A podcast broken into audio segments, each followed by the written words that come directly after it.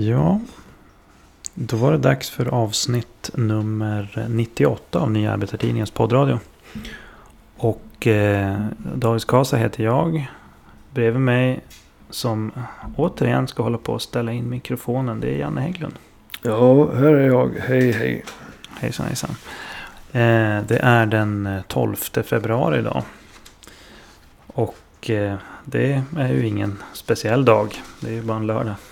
Nej, men den 10 mars är en speciell dag. För då fyller jag år. Ja, då kanske du kommer få dieselpengar. Eh, eller en kanelbulle. Eller någonting annat. Glas vatten. Alltså jag vill betona, apropå klimatdiskussionen. Att det mest klimatvänliga. Det är att satsa på att inte köpa nya bilar. Utan att underhålla sina gamla bilar. Det ger minst klimatavtryck. Mm. Utifrån bilistens utgångspunkt. Kan man Mm. sen kombinera det med att inte flyga så mycket så är det ju bra. Ja, För ja, vi tänker ju alla på klimatavtrycket. precis.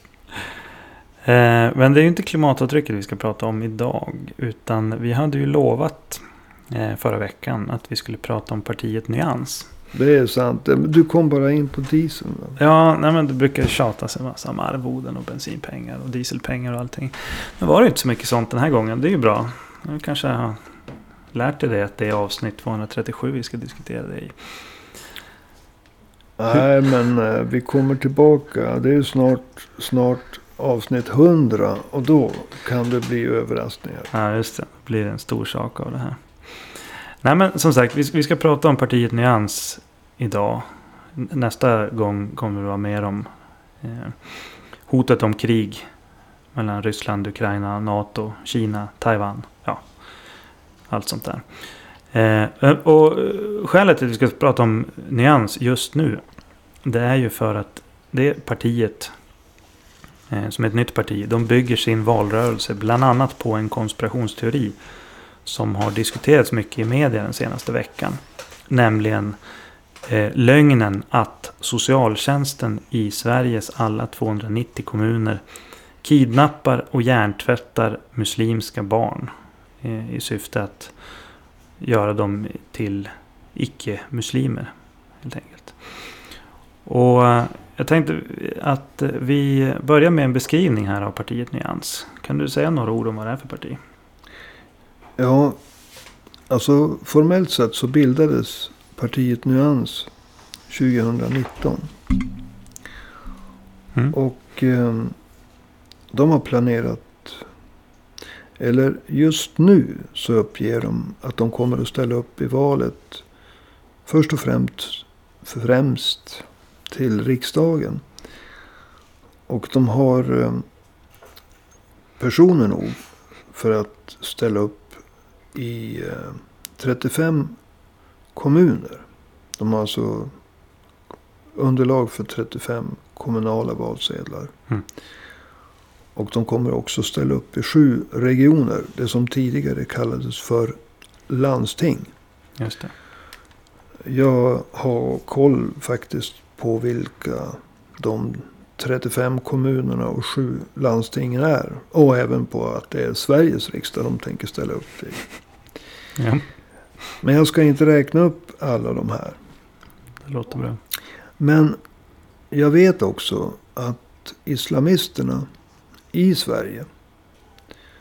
Och vi ska tala senare hoppas jag om vad som är skillnaden mellan muslimer och islamister.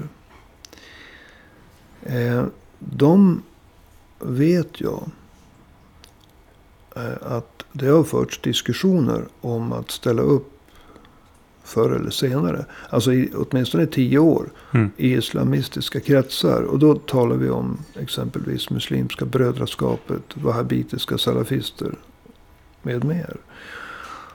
Eh, så att det är ingen en ny idé. Alltså många med bakgrund i Muslimska brödraskapet har ju annars försökt sig göra en karriär inom olika partier. Som Socialdemokraterna, Vänsterpartiet, Miljöpartiet, Moderaterna, Centerpartiet och så vidare. Mm.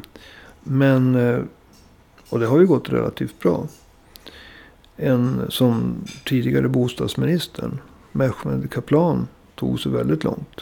Ja. Ända in i regeringen. Just Ja. på ett miljöpartistiskt mandat. Men nu så...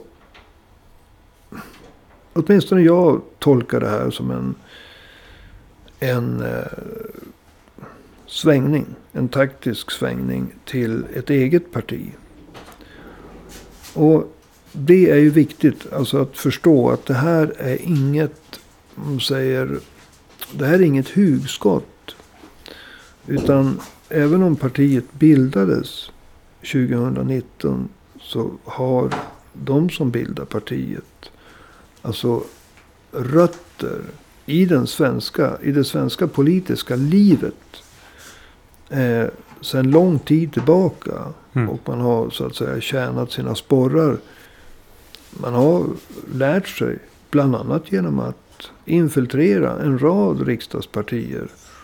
Kommit relativt långt. Till och med in i regeringen.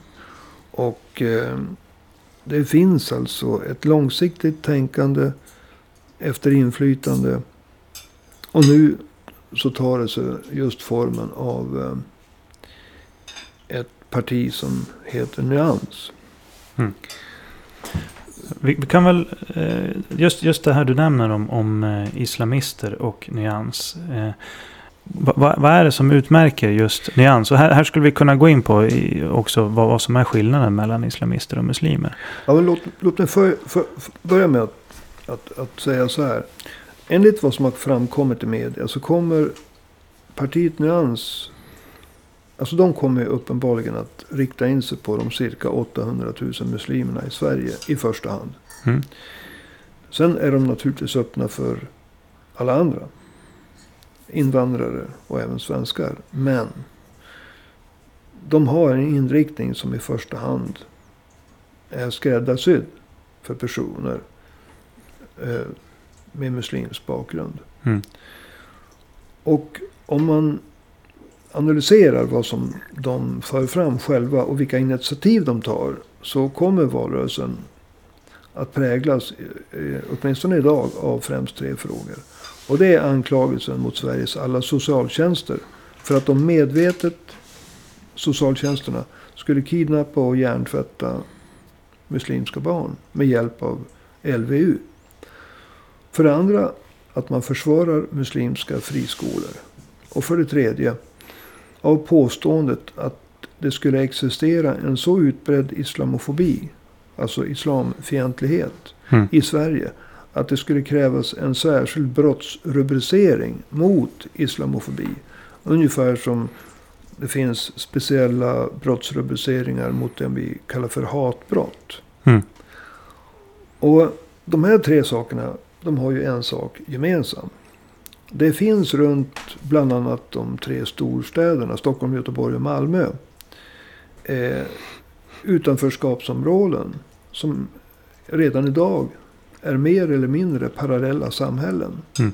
De här tre kraven, eller de här tre, vad ska man säga, kampanjerna. Alltså anklagelsen mot socialtjänsten, försvaret av muslimska friskolor, påståendet om en så utbredd islamofobi att det krävs en särskild brottsrubricering.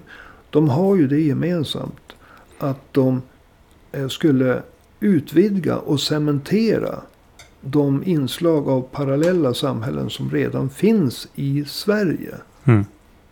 Och det är väldigt viktigt att förstå.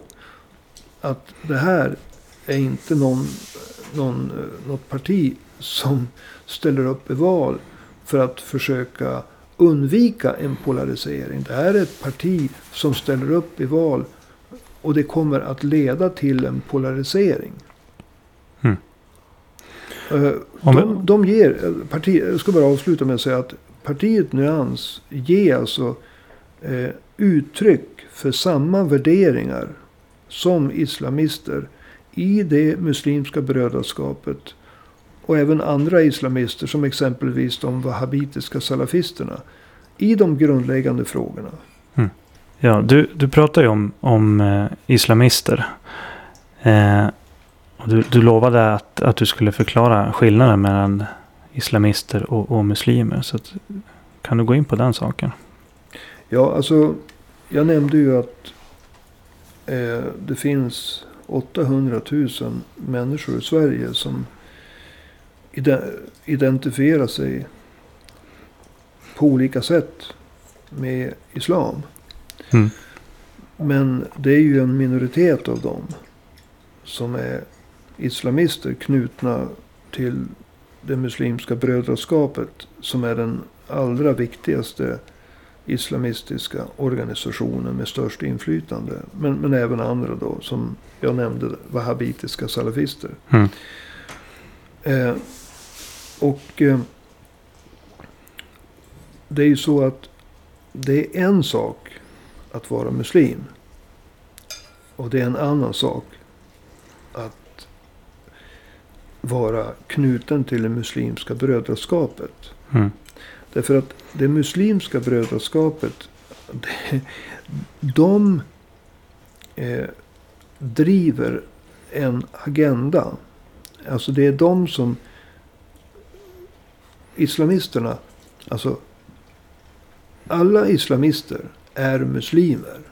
Men en minoritet av muslimerna är islamister. Mm.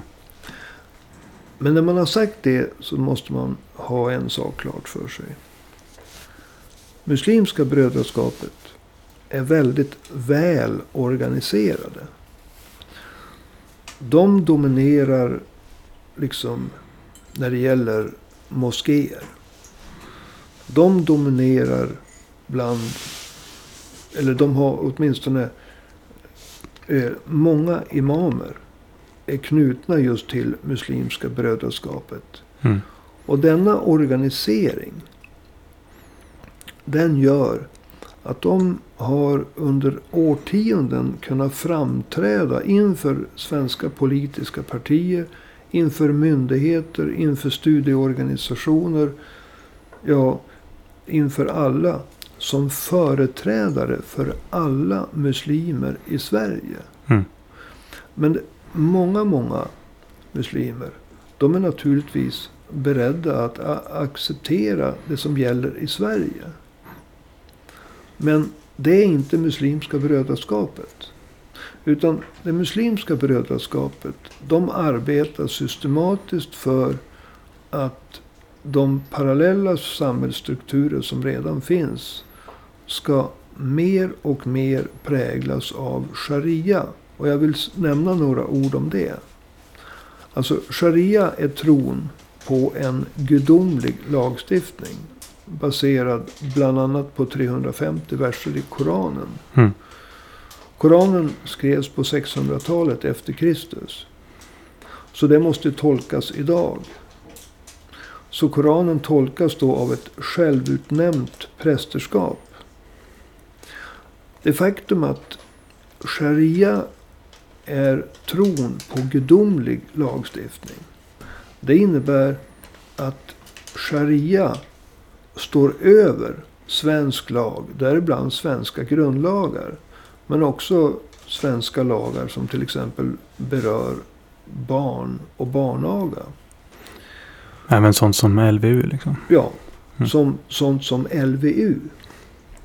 Och eh, genom sin organisering, genom att många imamer är knutna till det muslimska brödraskapet, genom att muslimska brödraskapet har liksom kontroll över många moskéer så når deras budskap ut långt utöver de personerna som är närmare knutna.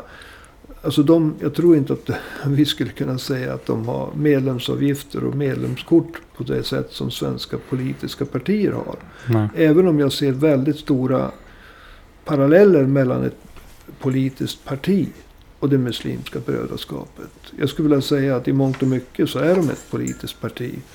Eller jo. ett ideologiskt parti. Men de har alltså ett inflytande som är alltså väldigt stort. Mm. Och Men, men alltså samtidigt, de är en minoritet. Eh, men det finns ju ingen organiserad motkraft mot islamister som det muslimska brödraskapet. Så därför har det muslimska brödraskapets ord en väldigt tyngd bland en majoritet. Som inte så att säga är eh, brödraskapare. Så de är, de är inte representativa men de har, för alla muslimer, men de har ett stort inflytande. Ja, och de, de har ett väldigt stort inflytande. Och de har också under, jag, jag vill upprepa det, under årtionden så har de, de svenska myndigheterna och partierna, de vill ju alltid ha en motpart. Ja. Och Muslimska brödraskapet har varit väldigt villiga att säga, ja men här är vi. Eh, vi är motparten. Mm. Vi kan tala för alla muslimer. Det som också är väldigt viktigt här, det är att förstå att när det gäller åsikter där Muslimska brödraskapets uppfattningar kan få väldigt stor spridning. Det handlar ju om barnuppfostran. Därför att Sverige är ett, låt oss säga, unikt land när det gäller vissa saker som har med barnuppfostran att göra. Och det handlar om eh, barnaga. Mm. Alltså, jag tror att Sverige var det första landet i världen eh, som eh, avskaffade barnagan. Det slutade att vara lagligt. Alltså föräldrarnas rätt att aga sina barn. Den togs bort 1966. Och 1979 så förbjöds allt våld mot barn. Uppfostrande eller inte. Mm. Och det här gör att Sverige är, är unikt. Därför att den här lagstiftningen, det var en lagstiftning som fick ett väldigt stort genomslag. Och det gör ju också att i Sverige så har det vuxit fram, baserat på den här lagstiftningen, en uppfattning. Att är man orolig för hur barn eh, behandlas i en familj. Då ska man göra en orosanmälan. Och då är det socialtjänstens skyldighet att utifrån resurser följa upp de här orosanmälningarna. Alltså socialtjänsten, barnen har alltså egna rättigheter även i förhållande till sina egna föräldrar. Mm. Och det är socialtjänstens så att säga skyldighet att följa upp orosanmälningar. Och i de allra mest tragiska fallen så kan alltså föräldrarna för kortare eller längre tid bli av med vårdnaden av sina barn. Och de kan ha- hamna till exempel i en fosterfamilj. Mm. Och så här har gången varit i Sverige under väldigt lång tid. Mm. Och Sverige är på något sätt, om vi skulle prata om att olika länder befinner sig i olika ändar på en skala. eh, I, den ena änden. Alltså. Det var väl, jag, jag har sett en undersökning som jag tror var från 2014. Mm. Där var det 90 procent av världens barn växer upp i länder där det är tillåtet med eh, barnaga. Ja, det är väl tillåtet i typ USA. Ja, alltså bara för att nä nämna alltså länder där det är tillåtet med barnaga. Alltså Storbritannien, Italien, Tjeckien, Slovakien, USA, Australien, Schweiz, Belgien, Ryssland, Kina, Indien. Det är inga små länder. Nej. Om man tittar på Mellanöstern så är det när det gäller barnaga. Det är helt förbjudet bara i två länder. Det är Tunisien och Israel. Mm. Och för att göra en eh, lång historia kort. Det här leder ju naturligtvis, det måste vi vara öppna för. Att för många invandrare, muslimer och andra, som kommer till Sverige. Så blir det naturligtvis en krock mellan mm. deras värderingar. Därför att där är ju barnet mer en del av familjen. Och alltså det finns ingen tradition av att någon socialtjänst ser sig som en ombudsman. Som utifrån orosanmälningar måste gå in och kolla upp saker och ting. Mm. Utan barnet, det är barnuppfostran. Det är så att säga familjens sak. Hederskultur finns. Mm. Inte bara i islam. Men bland annat i islam. Mm. Så när då eh, grupperingar, Muslimska brödraskapet och andra, går ut och säger att den svenska socialtjänsten eh, kidnappar och hjärntvättar eh, eh, till exempel muslimska barn. Då så får det ett väldigt genomslag. Därför att det svenska samhället som har varit generöst när det gäller att bevilja flyk, flyktingar asyl. Mm. Eh, har ju inte haft kurage nog att tala om vad som gäller i Sverige.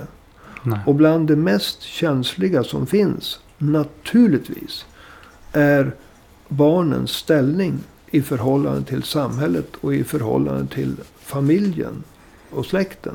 Mm. Och det här leder då till att det finns en grogrund. Alltså naturligtvis så finns det en kulturell krock i synen på barnets ställning så finns det ju en grogrund för att sprida konspirationsteorier. Absolut. Och eh, jag kan inte tänka mig att de här konspirationsteorierna ska ha så lätt att få gehör. Som just när det gäller den här frågan om LVU och socialtjänsten. Därför att en av de största krockarna mellan vad som gäller i Sverige och vad som gäller i så många andra länder fokuseras på den känsliga frågan om barnen. Barnuppfostran. Mm. Samhällets inflytande kontra föräldrarnas och familjens och släktens inflytande. Mm. Alltså det här är en potentiell katastrof. Alltså polariseringen kan bli enorm och har redan blivit enorm. Jo, verkligen. Ja, vi ska eh, gå in mer på de här konspirationsteorierna. Eller kanske inte på innehållet, men utan mer på spridningen.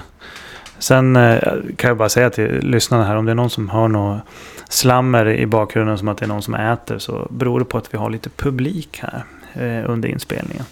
Det är Marika som sitter här och, och eh, fixar med saker, äter och ser nöjd ut. Hur, hur som helst så, eh, de här konspirationsteorierna, alltså vilka vilka är det som sprider dem? Och hur, hur sprids de i Sverige?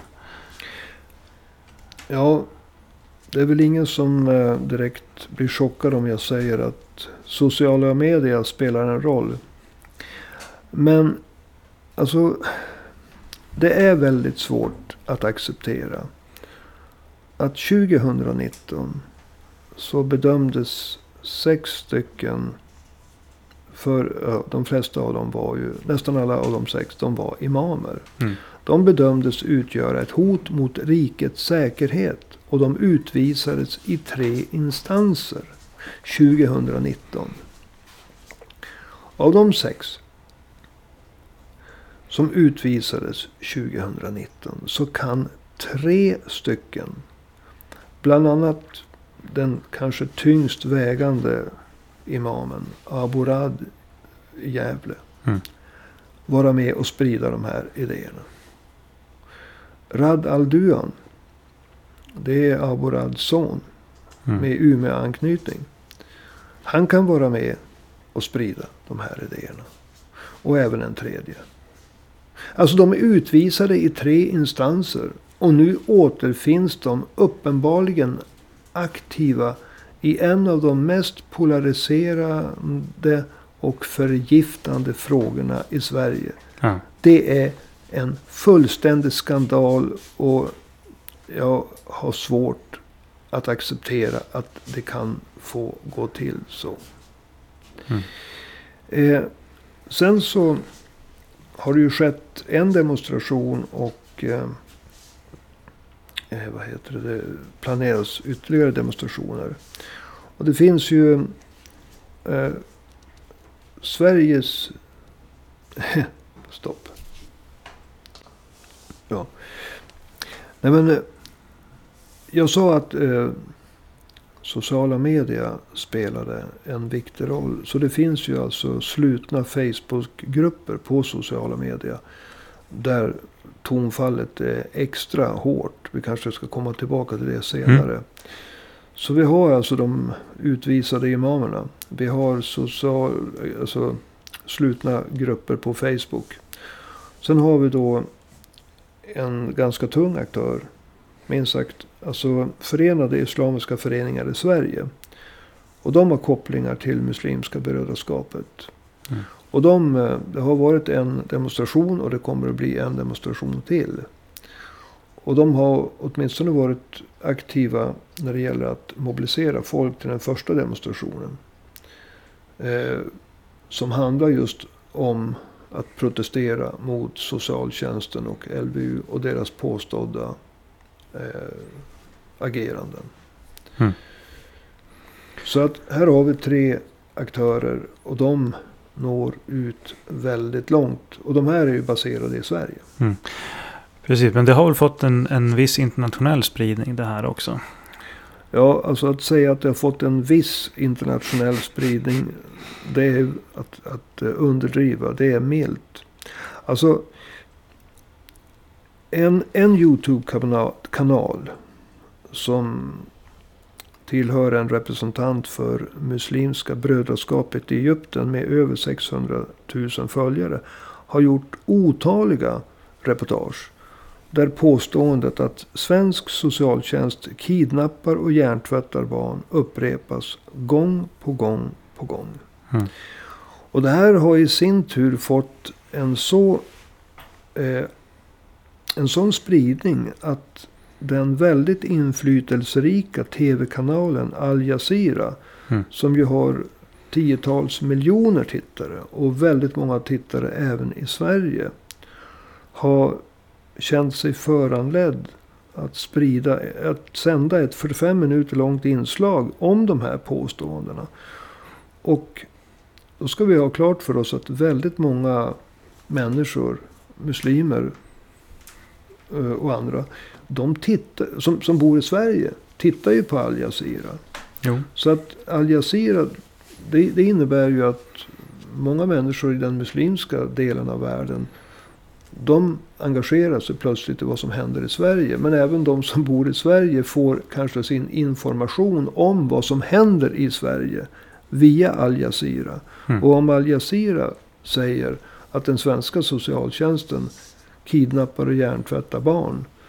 Då får det en väldig tyngd. Mycket, mycket, mycket, större tyngd än om det sker på slutna Facebookgrupper. Va? Ja. Därför att Al Jazeera har en stark ställning. Jo, precis. Eh, Det finns också ytterligare, när man ändå är på gång. Alltså det finns en egyptisk satiriker på YouTube. Ja, med kopplingar till Muslimska brödraskapet. Han har gjort ett 17 minuter långt program om socialtjänsten i Sverige. Han heter Abdullah Al-Sharif. Och han har 4 miljoner följare.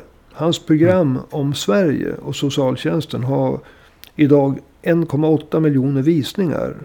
Alltså Mm. över hela världen. Och eh, den här satiriken, bara för att alla ska förstå ungefär hur tongångarna går. Han inleder med att tala om att socialen, det är en myndighet som börjar med att skämma bort folk genom att betala bidrag till hyror och till personer som är utan jobb. Och verkar schysst. Mm. Men baksidan med myndigheten är att de kan ta ifrån dig dina barn och omskola dem i svenska familjer. Mm. Och den här satirikern utan att vara speciellt rolig, säger att människor som flydde de hemska diktaturerna i Mellanöstern har hamnat i en smutsigare och värre diktatur i Sverige. Den har bara klätts i fina kläder och kallas för demokrati. Mm. Och han lyfte sedan upp en rad exempel på hur socialen har tagit barnen ifrån muslimska familjer. Ofta med hänvisningar då till hedersbrott. Mycket av det som ligger ute då på nätet. Det är alltså Youtube-klipp. Eller videoklipp. Mm. Där man ser gråtande barn. Alltså väldigt uppslitande saker. Ja. Eh, för att liksom inte bara komma med statistik och så att säga, påståenden. Utan det backas upp med väldigt emotionellt eh, så kallade bevis på att det här är sant. Va? Det är ju inte sant. Det är lögner. Men det är väldigt skickligt gjort. Och det är gjort i väldigt, väldigt mängd. Mm. Så att alltså genomslaget för det här. Både bland många muslimer i Sverige. Men inom den muslimska världen i stort. Är så stort. Så att jag har väldigt svårt att tro att, de, att riksdagspartierna eller myndigheterna i Sverige förstår. Alltså vad som är på väg att hända. Mm. Jag, jag tror liksom att de tycker att det här är en stor och obehaglig nyhet. Men som så mycket annat så går det över. Jag tror inte att de fattar att det här är inte alls säkert att det går över. Nej. Och om då ett parti som partiet Nyans uppbackat av Muslimska brödraskapet ger ett direkt politiskt uttryck för det här i det kommande valet. Mm. Så kan man få väldigt många väljare på det här. Men vad som är värre. Det är ju naturligtvis att det skapar en väldig osäkerhet. Mm. Alltså, och jag vill nämna. Det, det, det förekommer ju att man lägger ut bilder och namn på olika socialsekreterare. Ordföranden för partiet Nyans. Han har ju sagt på ett offentligt möte att en viss politiker i Göteborg som hade omhändertagit, varit med och fattat beslut om att omhänderta ett muslimskt barn skulle citat jagas. Mm. Alltså det här är att piska upp en stämning. Mm. Och Men det finns väl en sån stämning va? Alltså om, om eh, när det gäller snacket i de här eh, grupperna. Så, så eh, det, det har ju pratats om det också i, i, i media. Att det är en väldigt upptrissad ton. Har du några exempel på liksom vad som uttalas? Ja, alltså om vi går till de stängda grupperna på Facebook. Som alltså samlar tiotusentals medlemmar i Sverige. Så flödar ju konspirationsteorierna. Och eh, Sofie Lövenmark. Hon har eh, skrivit en förtjänstfull artikel. Om att socialtjänsten beskrivs som maffia och media som medlöpare till maffian. Sofie Löwenmark, det är hon på stiftelsen Doku alltså. Ja, precis. Ja. Eh, och eh, i hennes förtjänstfulla artikel som, eh, jag ska ha den här, jag ska se vad den heter. Den heter Sveriges attacke- attackeras hårt för LVU-lagen. Och den är från den eh, 27 januari i år. Så ska jag ta några citat. Om Gud vill kommer Sverige att attackeras och Gud kommer att hämnas på dem. Eh, krig mot muslimer i Sverige. Detta är en terrororganisation. Mm. De har ingen religion och har inga känslor. Må Gud hämnas på dem. Herre, ta oss och våra barn ur detta land så snart som möjligt. Tyvärr tog väldigt många frivilligt av sig slöjorna på grund av frihet och trams. Grisarnas land. Hedersbegreppet har blivit ett verktyg för att hindra islamisk barnuppfostran som ger barnen islamiska värderingar. Må Allah hämnas på dem i denna värld innan livet efter detta. Det Mm. där uppfattar jag som ett direkt hot. Ja, absolut. Eftersom de är med i en kampanj för att eliminera den islamiska religionen och försvaga den och förnedra muslimer. Må Gud förbanna mig som kom till Sverige. Eh, Det här är en Facebookgrupp som fokuserar på LVU och den har fler än 18 000 medlemmar. Mm. Eller följare. Tonen är väldigt hård. Och eh, just den här face, det finns en face, Facebookgrupp som förkortas B-I-F-I-S-V-E. Beefy Sweden. Och eh, den har 18 500 medlemmar. Som sagt var, kommentarerna skrivs uteslutande på arabiska. Mm. Och eh, ja, en del ber Allah att hämnas på den orättvisa som LVU påstås skapa för muslimer i Sverige. Andra ber Allah om hjälp att ta sig härifrån. Och det är inte direkt någon moderation. Moderatorerna har tagit semester. Mm. Och att en partiledare börjar prata om att jaga eh, politiker som har varit med och fattat beslut om att omhänderta barn. En partiledare. Det är inte speciellt nyanserat för ett parti som heter Nyans. Nej. Utan det här kommer att polarisera. Mm. Och det här kommer. Uh, och jag menar, det finns statistiskt sett. Om du vänder dig till hundratusentals människor. Så finns det naturligtvis personer som av olika skäl riskerar att tappa koncepterna och begå våldshandlingar. Speciellt om du liksom pekar ut speciella personer med namn, bostadsadress och så vidare. Mm. Och det ja. är det som sker. Absolut, absolut. Men alltså, om vi drar den här saken till sin spets. Alltså partiet Nyans spelar på den här saken. Det skapar en väldigt polariserande stämning. Alltså vad, vad, vad, vad, vad kan hända om, om vi drar den här saken till en spets? Det finns ju redan ett parallellsamhälle i Sverige. Ja, alltså. Om vi ska dra det här till sin spets. Så förutsätter det att den som förstår det. Måste förstå hur djupt och hur utbrett. Som de parallella samhällsstrukturerna redan är i Sverige. Det finns ju en väldigt känd eh, familjeklan i Göteborg. Mm. Och eh, det finns en bok skriven av den. Man brukar kalla den för Ali Khan. Och den, det, det nätverket har ju varit med. De är en del av det parallella samhälls, de parallella samhällsstrukturerna som har vuxit fram. Och de har ett väldigt inflytande i eh, Angered. Och det talar vi om 50 000 människor. Vi pratar om hela Angered. De har varit med i demonstrationerna. Och det är en, ett ben. Och de har alltså ett väldigt inflytande. Sen har vi ju Muslimska brödraskapet. Och Mm. eh, de som jobbar för Sharia. Som är ännu större. Alltså det här är grupperingar av olika karaktär. Jag vill inte jämföra kriminella nätverk med människor som är religiösa. Men naturligtvis finns det en överlappning. För det handlar om samma bostadsområden. Jo. Det viktiga här med det jag säger.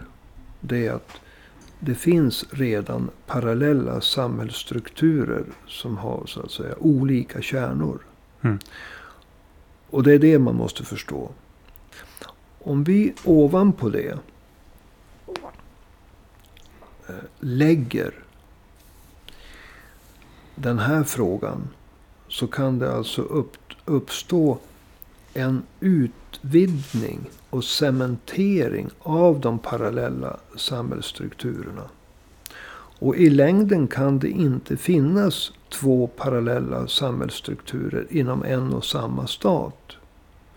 Utan i slutänden så måste den nuvarande samhällsstrukturen, som är baserad på svenska grundlagar och en strävan efter demokratiska beslutsprocesser som är byggda på fakta.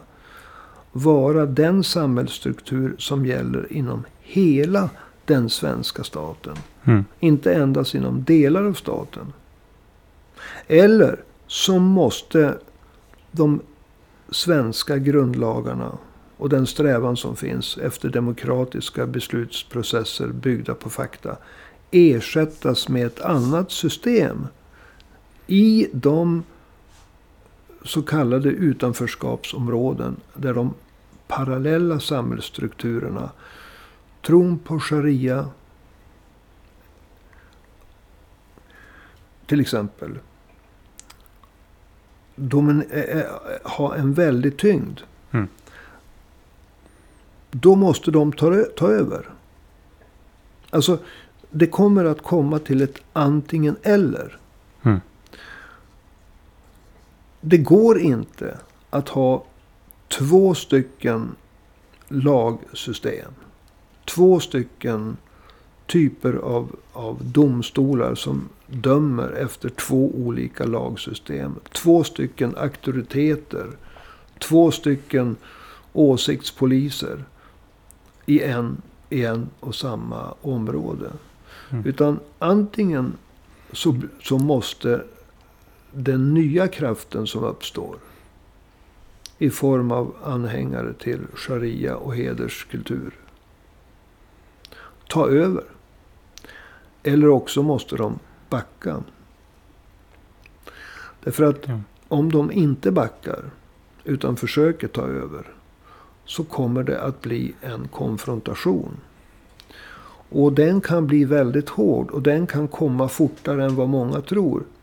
I våras så var det ett eh, moderat kommunalråd som ville att man skulle sätta in militär i utanförskapsområden. Just eh, Det var i Göteborg va? det, var, det var i Göteborg. Mm. I, I de här utanförskapsområdena som man brukar slå ihop. Ja, i Angered typ var det Ja, väl? under, under namnet. Alltså det, det finns ju... Ja, det är ju rätt mycket områden Alltså där. det, det är så. många olika områden. Men, men det stora är Angered. Och det Mm. finns över 50 000 människor som, som bor där. Va? Eh, Sätta in militär. Mm. Det finns planer på att snabbutbilda ytterligare poliser. Det finns alltså eh, planer på att efter en tre månaders utbildning så skulle olika militärer kunna börja uppträda som poliser. Mm. Tittar vi på de olika väktarföretag som finns och så vidare. Så det finns redan idag fler män och kvinnor i uniform än det någonsin har funnits i Sverige. Om vi förutom polisen lägger till eh, väktare. Och, och, och jag säger det igen. Alltså visserligen så är det bara ett kommunalråd som har krävt att man ska sätta in militären. Men det faktum att det sker just i Göteborg. Där Ali Khan och andra har en sån eh, tyngd. Det är symptomatiskt. Och den här, de planer som flyter omkring. Jag ska inte nämna liksom var de kommer ifrån eller vilka som, som stöder dem. Jag, jag säger bara att jag vet att det finns sådana planer på att snabbutbilda. Alltså att kunna snabbutbilda militär till poliser tre månader. Det visar att det finns också en beredskap från andra håll. Staten. Om att ta i med riktigt hårda tag. Mm. Och alltså, skulle det här nu hända något attentat. Låt oss säga med dödlig utgång mot någon socialsekreterare. Mm. Så kommer ju det att kunna leda till en våldsam motreaktion. Både från staten i form av polis och till och med militär i allra värsta fall. Eh, när det gäller lagstiftning. Men det finns ju också andra grupper. Som eh, mer än gärna. Det finns alltså högerextremister. Det finns Ja. politiska partier som skulle kunna tillgodogöra sig det här. Jag menar, det skulle kunna till exempel radikalisera andra partier. SD eh, uttalar sig till exempel in, väldigt onyanserat. Vad heter han? Jomshof? Ja, precis. Ja. Partisekreteraren. i i SD om att islam som helhet var en...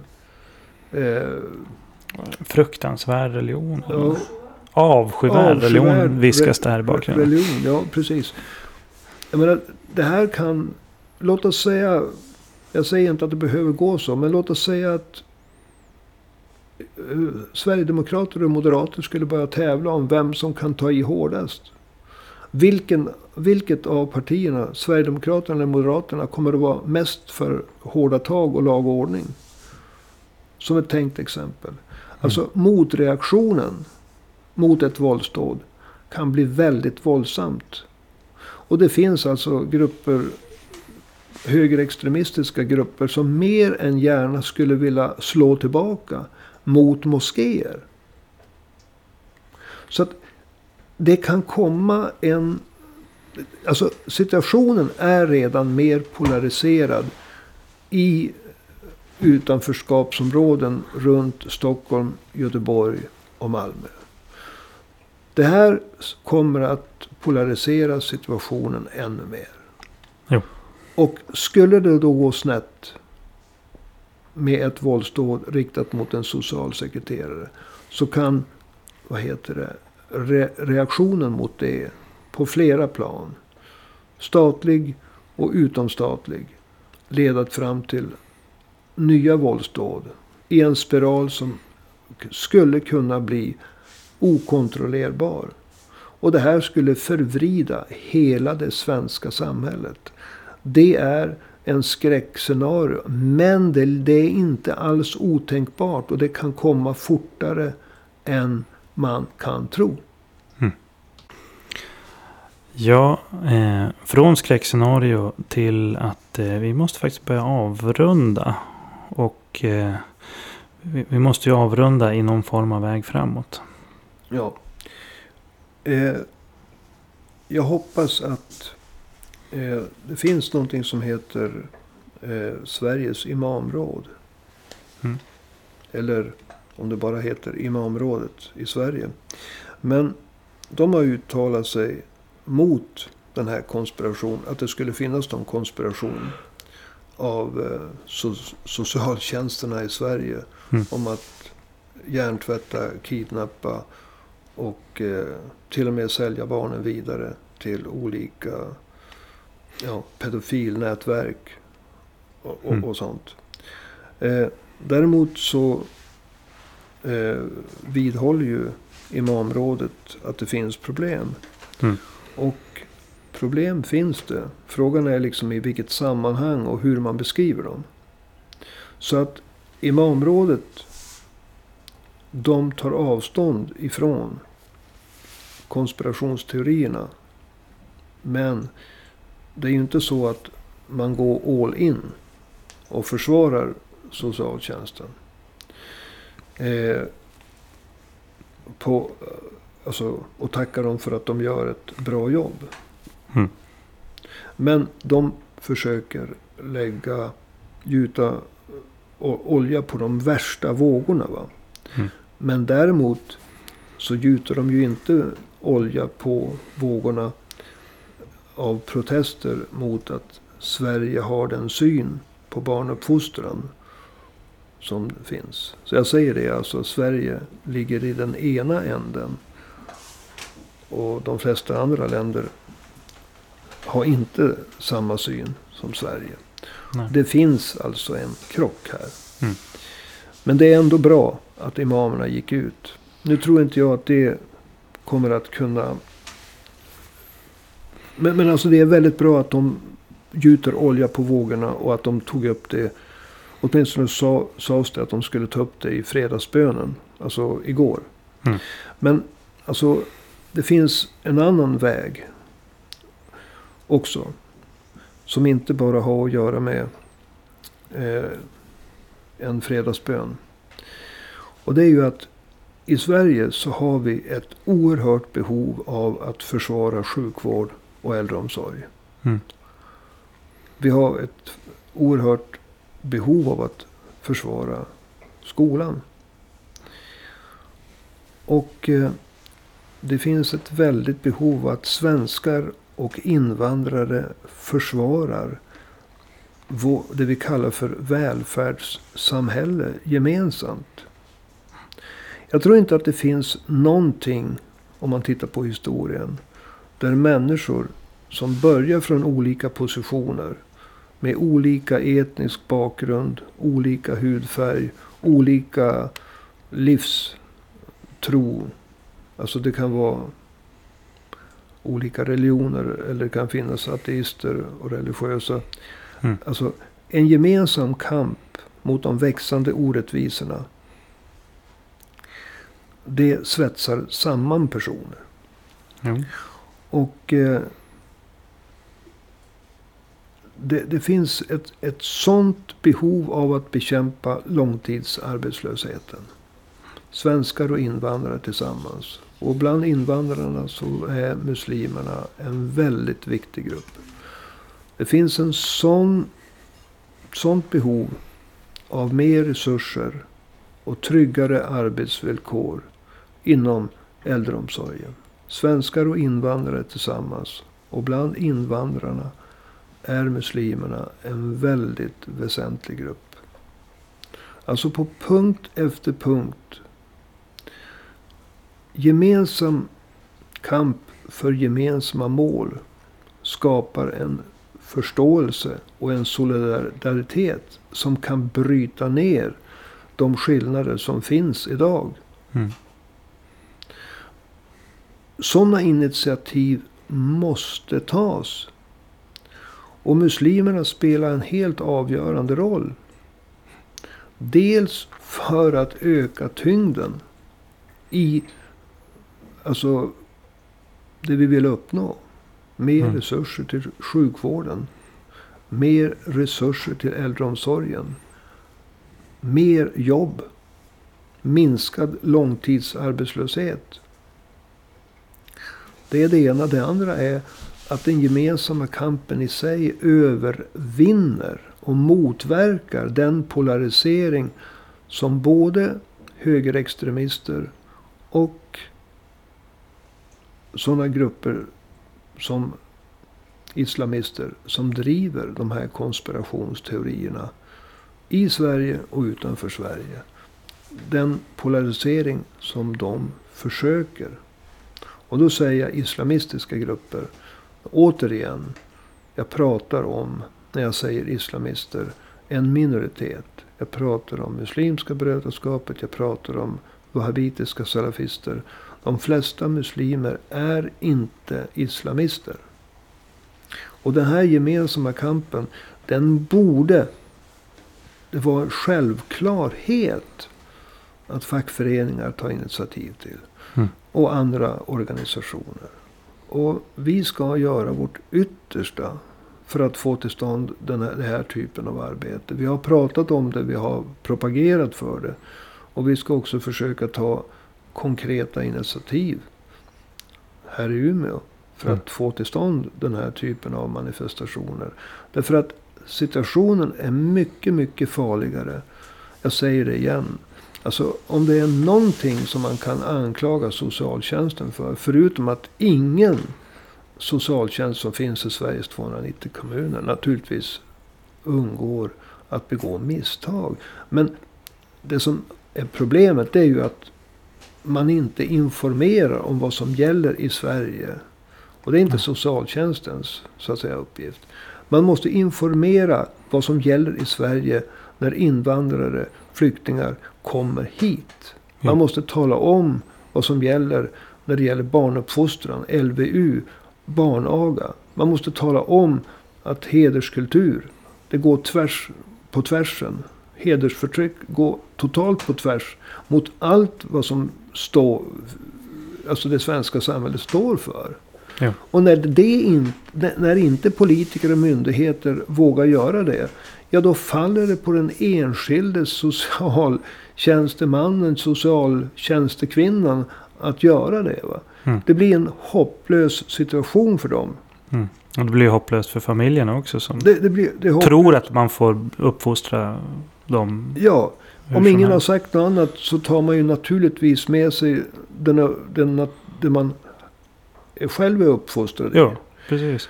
Så att det, be, det behövs... Alltså, det tragiska är ju att de politiska partierna och myndigheterna, de förstår ju naturligtvis inte att de kan ju inte organisera manifestationer för mer resurser mot sin egen politik.